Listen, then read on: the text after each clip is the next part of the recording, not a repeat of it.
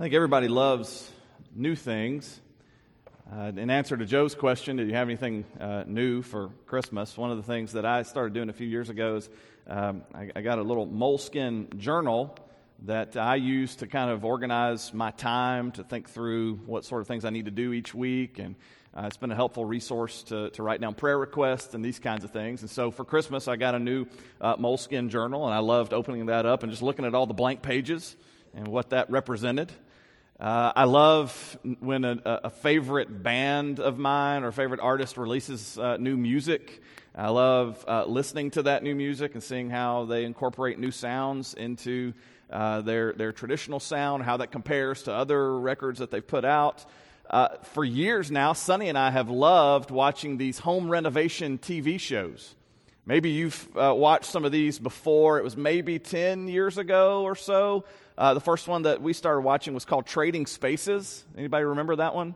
Uh, it kind of put the, the channel TLC on the map, and uh, the, the idea was basically the same that you see in all these other uh, home renovation shows. But uh, after Trading Spaces, there was Extreme Home Makeover, and now uh, you know there are whole whole channels dedicated to these kinds of programs like uh, Flip or Flop or, or House Hunters and these kinds of things. One of our, our shows that we've started watching recently is called Fixer Upper, and it's on HGTV.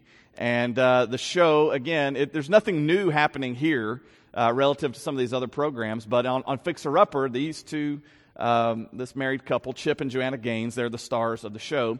And they operate this, this business out of Waco, Texas. And in the most recent episode, they, they took these, uh, this couple around and showed them two or three different properties. And you probably, if you've seen the show, you know how it goes.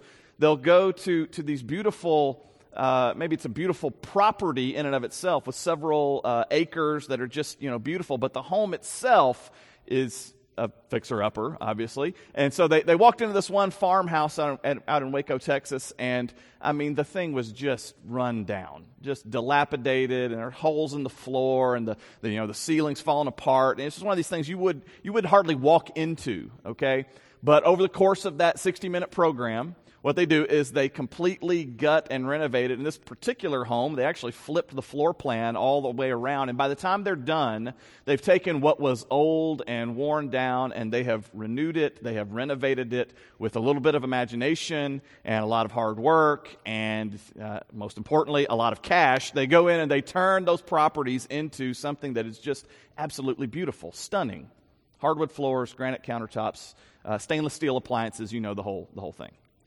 So, what, what is it about uh, new things that causes us to that causes all this to resonate with us so so greatly? Why why are we infatuated with new things? Whether it's a, it's a new gift or if it's new music or even if you've ever owned a brand new car and, and we talk about what the the new car smell. We're just drawn to that because there's something new and and even with programs like this, the premise is the same in every one of these shows. None of them are doing anything new, but it is the act of watching renovation and renewal that really resonates with us. Have you ever wondered why? I think we love new things because that's the hope of creation. And that's what I want us to spend our time thinking about and talking about together this morning. The book of Ecclesiastes is the most existential writing in the Bible. Uh, the writer of Ecclesiastes, he identifies himself to us as the teacher. And as he opens up Ecclesiastes chapter 1 there, he is lamenting that things just stay the same. He's, re- he's lamenting that, that this relentless sameness of his circumstances, it never seems to change. This is what the writer of Ecclesiastes has to say as he opens up in this, this teaching. He says, What has been will be again, and what has been done will be done again. There is nothing new under the sun. Is there anything of which one can say, Look, this is something new? And it goes on and on from there, chapter after chapter. If you read through Ecclesiastes, the, the writer of Ecclesiastes, he's going to note the vanity of life.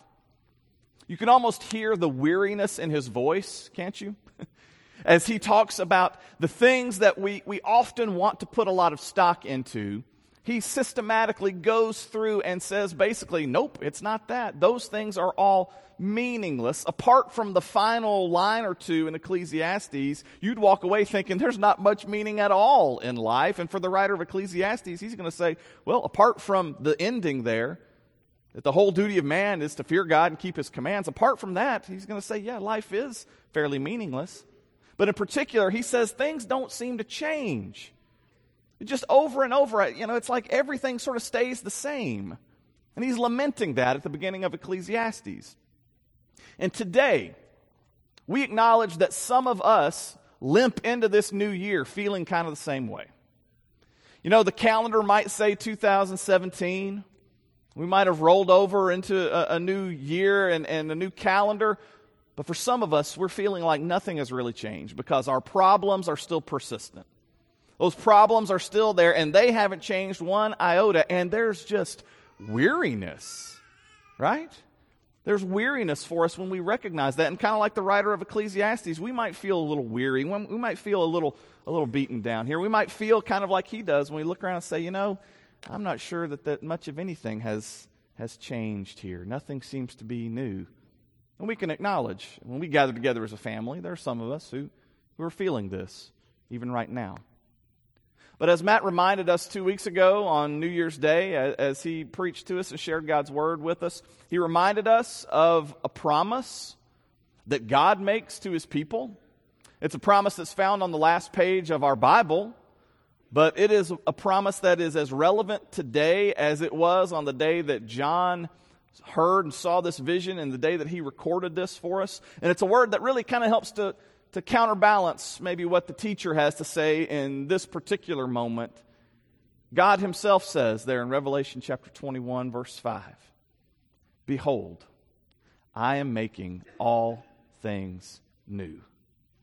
And what a beautiful, hope filled promise God makes to us. Before we close our Bibles and walk away from the word that we've heard, we hear this final promise from God I'm making all things new.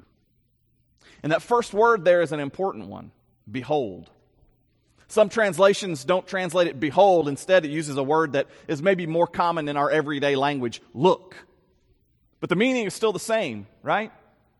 That God says, Here, look and see with your own eyes what I am doing. And there's a, a present tense nature to this promise, isn't there?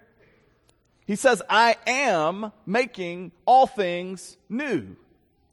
And there are some who would want to kick the, the fulfillment of that promise all the way down the line, but, but my point for us today is to, to hear these words as God's promise to us and to note that God is at work today, folks, bringing about renewal and transformation and doing the kinds of things that only God Himself can do to bring about the renewal in our hearts.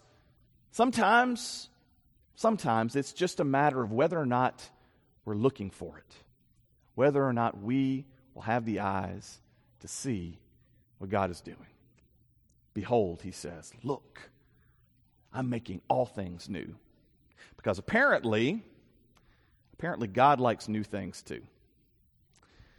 God's promise here, I believe, begins with us. When we read these words and we talk about God making all things new, I think that that promise begins here with you and me as God's people, as the church that Jesus Christ bought and purchased with his own life and death and resurrection. This promise begins here with us because we are God's new creation in the world. That God is doing something through us, through his people. He's declaring to the world his power to create something new. We are, in fact, that new creation. That's the message that you find running throughout the New Testament.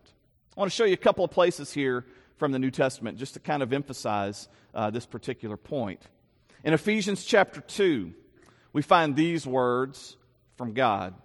But now in Christ Jesus, you who were once far away have been brought near by the blood of Christ. In particular, he's talking about Gentiles who are outside that covenant relationship with God.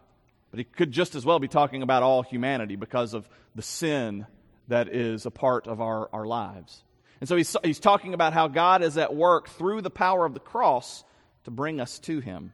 For he himself, Jesus, is our peace, who has made the two groups one and has destroyed the barrier, the dividing wall of hostility, and setting aside the law. Look at what he says next. His purpose was to create in himself one new humanity out of the two, thus making peace, he says. And in one body to reconcile both of them to God through the cross by which he put to death their hostility. So we see here that in the cross of Christ, God is at work creating something new. That it is through the cross that God creates this new humanity. He takes Jew and Gentile and forms them into one new people. And that makes the cross really significant for us. It means that the cross is more than simply atonement for sin, although it most certainly is that, as we've just remembered. But the cross also is God's fulcrum for reconciliation. It is the power that He uses there to unite us together in Christ. So through the cross, the word says, God's made a new people, a new humanity, use Paul's term here. And He's destroyed this hostility that has divided these two groups, these two, these two camps. Maybe we want to put it a little bit differently. According to the Word of God, the gospel makes family members out of total strangers. The gospel makes family members out of complete and total strangers. There, there are some, some elements of our lives that we might have shared in common if it weren't for this church, if it weren't for our common uh, relationship in Christ. I don't know where you live. You know, the person on the pew next to you, you might live down the road from them. You might belong to the same civic group. Maybe your kids played t-ball together. I don't know. We, our paths might have crossed somewhere or another along the way here. But what I do know is this that the fellowship that we have in Jesus Christ pales to any other fellowship that we might have. And if it weren't for the blood of Christ, if it weren't for the cross, we wouldn't, we wouldn't have much in common. Because it is the cross that unites us together. It is that blood of Jesus that makes us family. It takes complete and total strangers, those who are outside, those who are far away, and brings them near and makes us, knits us together as one new person, as one new community, one new humanity according to the Word of God. That's what God does through the cross. And that same point is emphasized elsewhere in a passage like Galatians chapter 3. So in Christ Jesus, you are all children of God through faith. For all of you who are baptized into Christ have clothed yourselves with Christ. And then this there is neither Jew nor Gentile, slave nor free, male nor female, for you are all one in Christ Jesus. So here we see that among God's new creation people, all of those old identifying marks begin to kind of melt away. They're, they're moved to the background. They're no longer the primary way in which we might identify ourselves. And instead, here, the primary category for understanding ourselves and others is this we're in Christ, we're children of God. And that identity has to count for something. In fact, a better way is that identity has to count for everything because it trumps all other ways that we might have of categorizing ourselves and, and, classifying ourselves and thinking about ourselves and those around us. So, once again, it's, it's not as if once you become a Christian, you cease being either male or female, or slave or free, Jew or Gentile. No, those categories you still live with, it's just that they're moved to the background. And the primary identifying mark for you now, the lens through which you see yourself and others, is this that you child of God, and you're part of His new creation people. And as you move through the rest of the New Testament, you see all of the richness in which the Word hits us with this. That, that as God's people, we have certain identifying marks. Paul will go on to say there in Galatians that the Holy Spirit is alive and active and working in our lives, working to bear fruit in our lives. And that fruit, it looks like love and joy and peace patience, kindness, goodness, gentleness, self control. One or two that I probably left out because I'm not singing the song, right? It's all those things that the Holy Spirit is at work doing, bringing about in our lives. Paul says that's what the new community looks like. It looks like those things, right? And in, in, Ephesians, he'll tell us that as we're part of that new community, we adopt this new identity. We begin to view ourselves as the workmanship of God. That we're created to do good stuff. We're created to do the good things in the world that He has prepared in advance for us. Since, since before creation, Paul alludes to, God's had these great and glorious works prepared for us to engage in as this new community alive and active in God's world. And most of all, more than anything else, this new community, this new humanity, it bears the mark of God's eternal love. A love that is at once patient and kind, a love that always hopes and always trusts and always perseveres, a love that never fails. All of those things are part of what it means for us to be made new, for us to be renewed in light of what God is doing at the cross in Jesus Christ. He'll say that God's people are now a reconciling community, that we are ambassadors of this kind of eternal love that has made us a family here, guys. Because if anyone is in Christ, and then, then the new creation is here. The old is gone and the new has taken its place. We are indeed God's new creation people. And we bear witness to the fact that the gospel, the gospel has changed us, it has transformed us, it's made us new and alive and something different than we would have been otherwise. Behold, he says, I am making all things new. Again, the question is are we seeing what God is doing? Over the holidays, I read Neil White's fantastic memoir called In the Sanctuary of Outcasts. Neil White was convicted of bank fraud in the 90s, and he spent 12 months from the spring of 1993 to the spring of 1994. He spent that time incarcerated in a minimum security facility, the Federal Medical Center in Carville, Louisiana.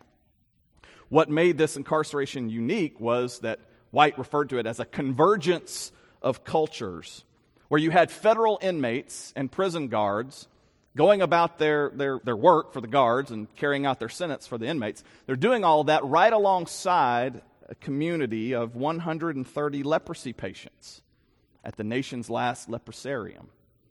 See, they housed inmates on one side of the campus, and then on the other side, there were these leprosy patients, or the preferred term for, that they prefer is, is Hansen's disease patients. And so White writes about this encounter where he is uh, he is among the, the outcasts of society and culture. He spends these 12 months, again, as a, as a federal inmate, but he has this transformative experience among his fellow inmates and among these Hansen's disease patients. And, and, he, and he writes about this experience as a far cry from his world as a, as a high end banker, his world of starched white shirts and five star dining. He finds himself now surrounded by this different community. And faith is one of the, the central themes that emerges in, in White's convergence of cultures. He says that something happened to him while he was there in prison, and in particular, something happened to him while he was worshiping and studying the Bible in the chapel there on the campus of the Federal Medical Center. And as he says, as he sat among his fellow inmates and those uh, Hansen's disease patients, he says he finally was able to come to grips with his own pride. You see, prior to his conviction, White said that he, he went to church, but it was just ornamental. It was just window dressing. He went to church because he lived in the deep south, he lived in the Bible Belt, and it was good for business to be able to tell people that he, he, he went to church.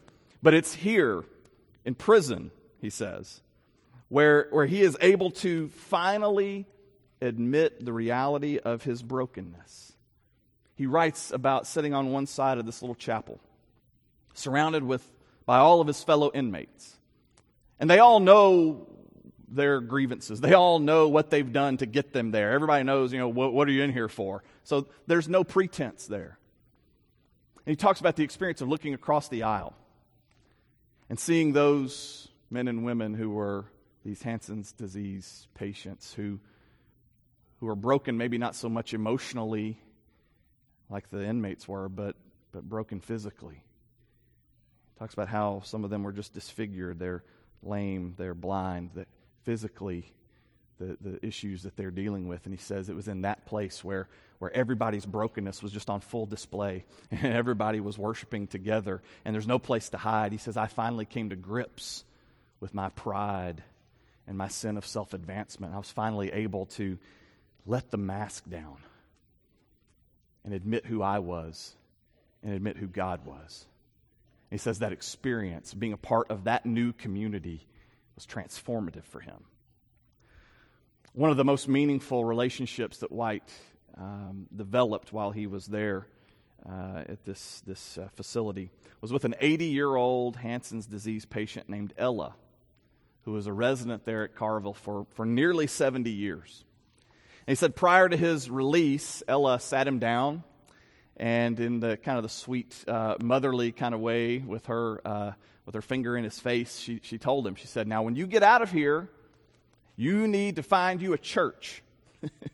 She said I, have watched you change and i've watched you grow and, and i want you to find a church when you leave here. And so he you know says yes ma'am. And, and, and, he, and he later writes about the importance of this conversation.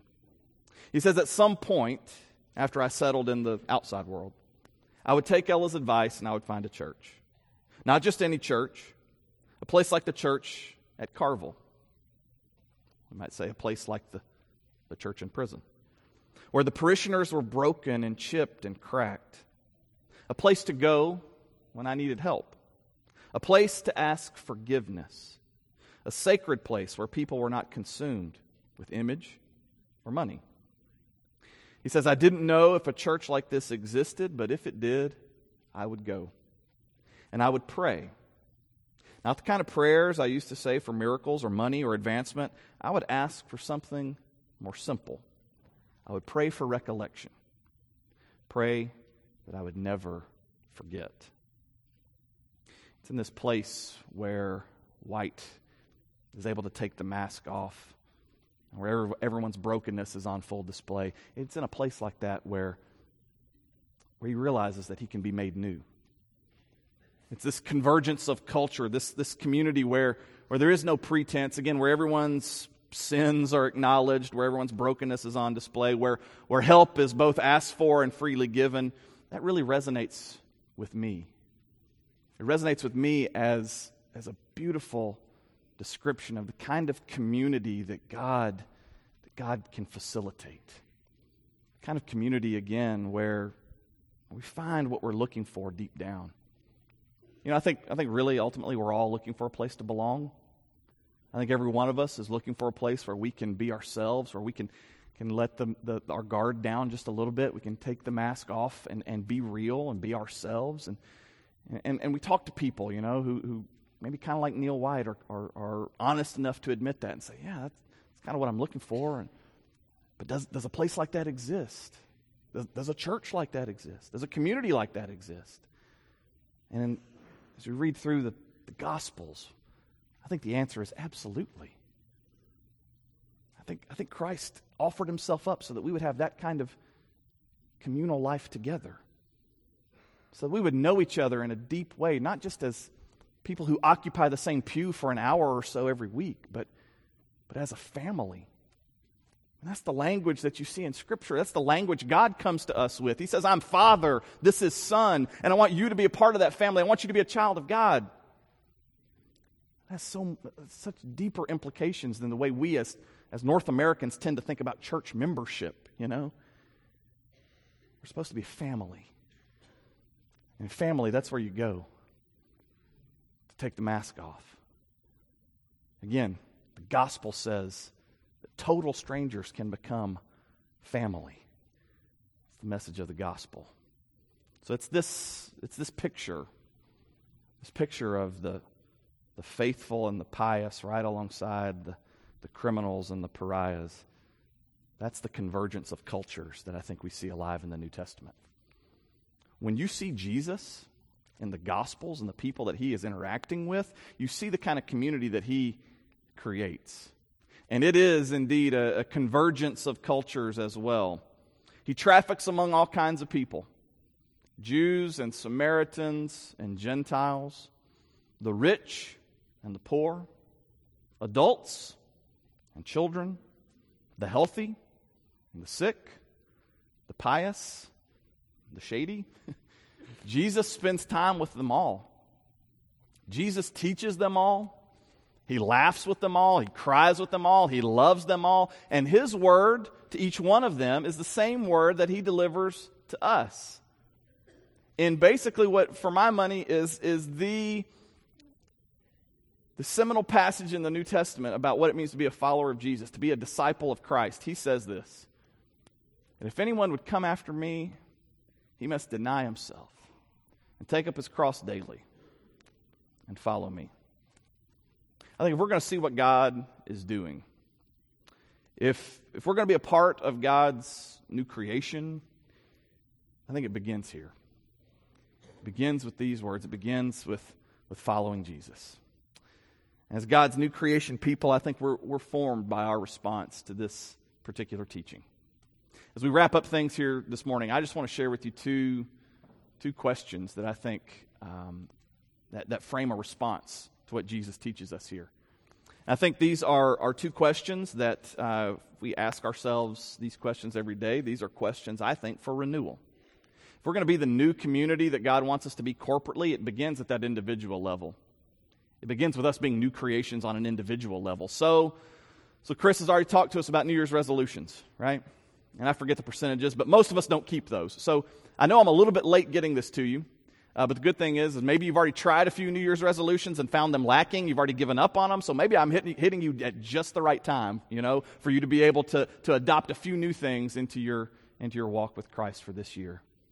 I just want to ask you two simple questions as we think about being the community that God wants us to be. How will I deny myself today? How will I take up my cross today? I know he says take up your cross daily, but before that he says you have to you have to empty yourself. You have to deny yourself. And I think there's a daily implication for that as well. I would like to ask you to just pray about these questions. I'd like to ask you to you know, write them down on a post it note and put them somewhere where you can see them. I'd like to ask you just to, to, to ruminate for a while on the, the power of these questions, not so much because I'm closing out a sermon by asking you that, because, but because I think, I think that's what we do when we follow Jesus. I think we take him seriously, and I think he would have us consider this. So, so how will I, as, as God's new creation, how will I deny myself today what sort of things do I need to let go of? What sort of things do I need to lay down today because, because I want to tell the world that I'm a follower of Christ? You know, it's, it's no accident that he says before you can take up your cross, there are some things that you have to deny yourself. There's some things you have to let go of. There are some things that, that I need to let slip through my fingers so that I can hold on to the cross. So, what would those things be for you?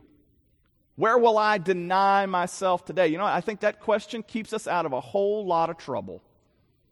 If I could just pause and consider and ask myself, is this something that I really need to do? Is this, is this a way for me to take up my cross and follow? Or is this something that I might ought to deny myself on?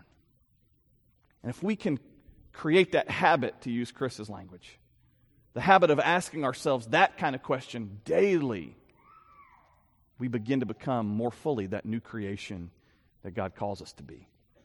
And likewise, it's not just about self denial, but this how will I take up my cross today? What opportunities is God bringing to me today? Opportunities for me to love someone, opportunities for, for me to share what's in my heart with someone, an opportunity for me to tell somebody else about the faith that I have, about the reason for my hope. What opportunities are there? How, maybe that's precisely where my cross bearing takes me on that particular day.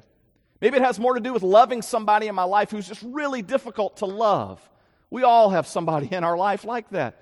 So it might just be that simple act of, of carrying my cross just means showing love to this person. Maybe it's, maybe it's modeling the self sacrificial spirit of Jesus. We can't die for each other's sins, but we can sure live in light of what Jesus has done for us. So, what would it be? I don't know. I just know these are the kinds of questions that bring about godly spiritual renewal in our lives. And if we could be asking ourselves these questions, I think God will be faithful to lead us, to help us become the new creation people He calls us to be. Maybe today you need to deny yourself and follow Jesus and give yourself fully over to His lead and His call in your life. If so, we would rejoice. We would celebrate. It would be our honor to bear witness to that, to join in that, to celebrate that with you. Maybe that's part of what, maybe that's why you're here today. I don't know. Maybe there's some things you need to just deny yourself, some things you need to let go of, some things you've been clinging to too, too tightly that, that are just being really, really bad for you. Maybe that you're not being spiritually formed in the right way because you've been white knuckling a few things, some fears, some doubts, some bad habits. I don't know. In a minute, you'll see your shepherds throughout the room. There'll be a few up front, there'll be some in the back, they're in the balcony, and they're there just to be available to you. If it would bless you to talk with one of them and to pray with one of them privately, that's why they're there. So you can seek them out as well. And certainly, if you need to stand up today in front of these men and women who are here, but also before that great cloud of witnesses beyond, and declare for the first time the lordship of Jesus over your life, you're going to deny yourself but make him Lord of your life, and to begin that, that practice of taking up that cross daily and following him, if that needs to happen today, again, we would love to share in your joy. If you need to respond in any way to the love of God, I hope you'll do that. Let's stand and sing our song together. Bring Christ your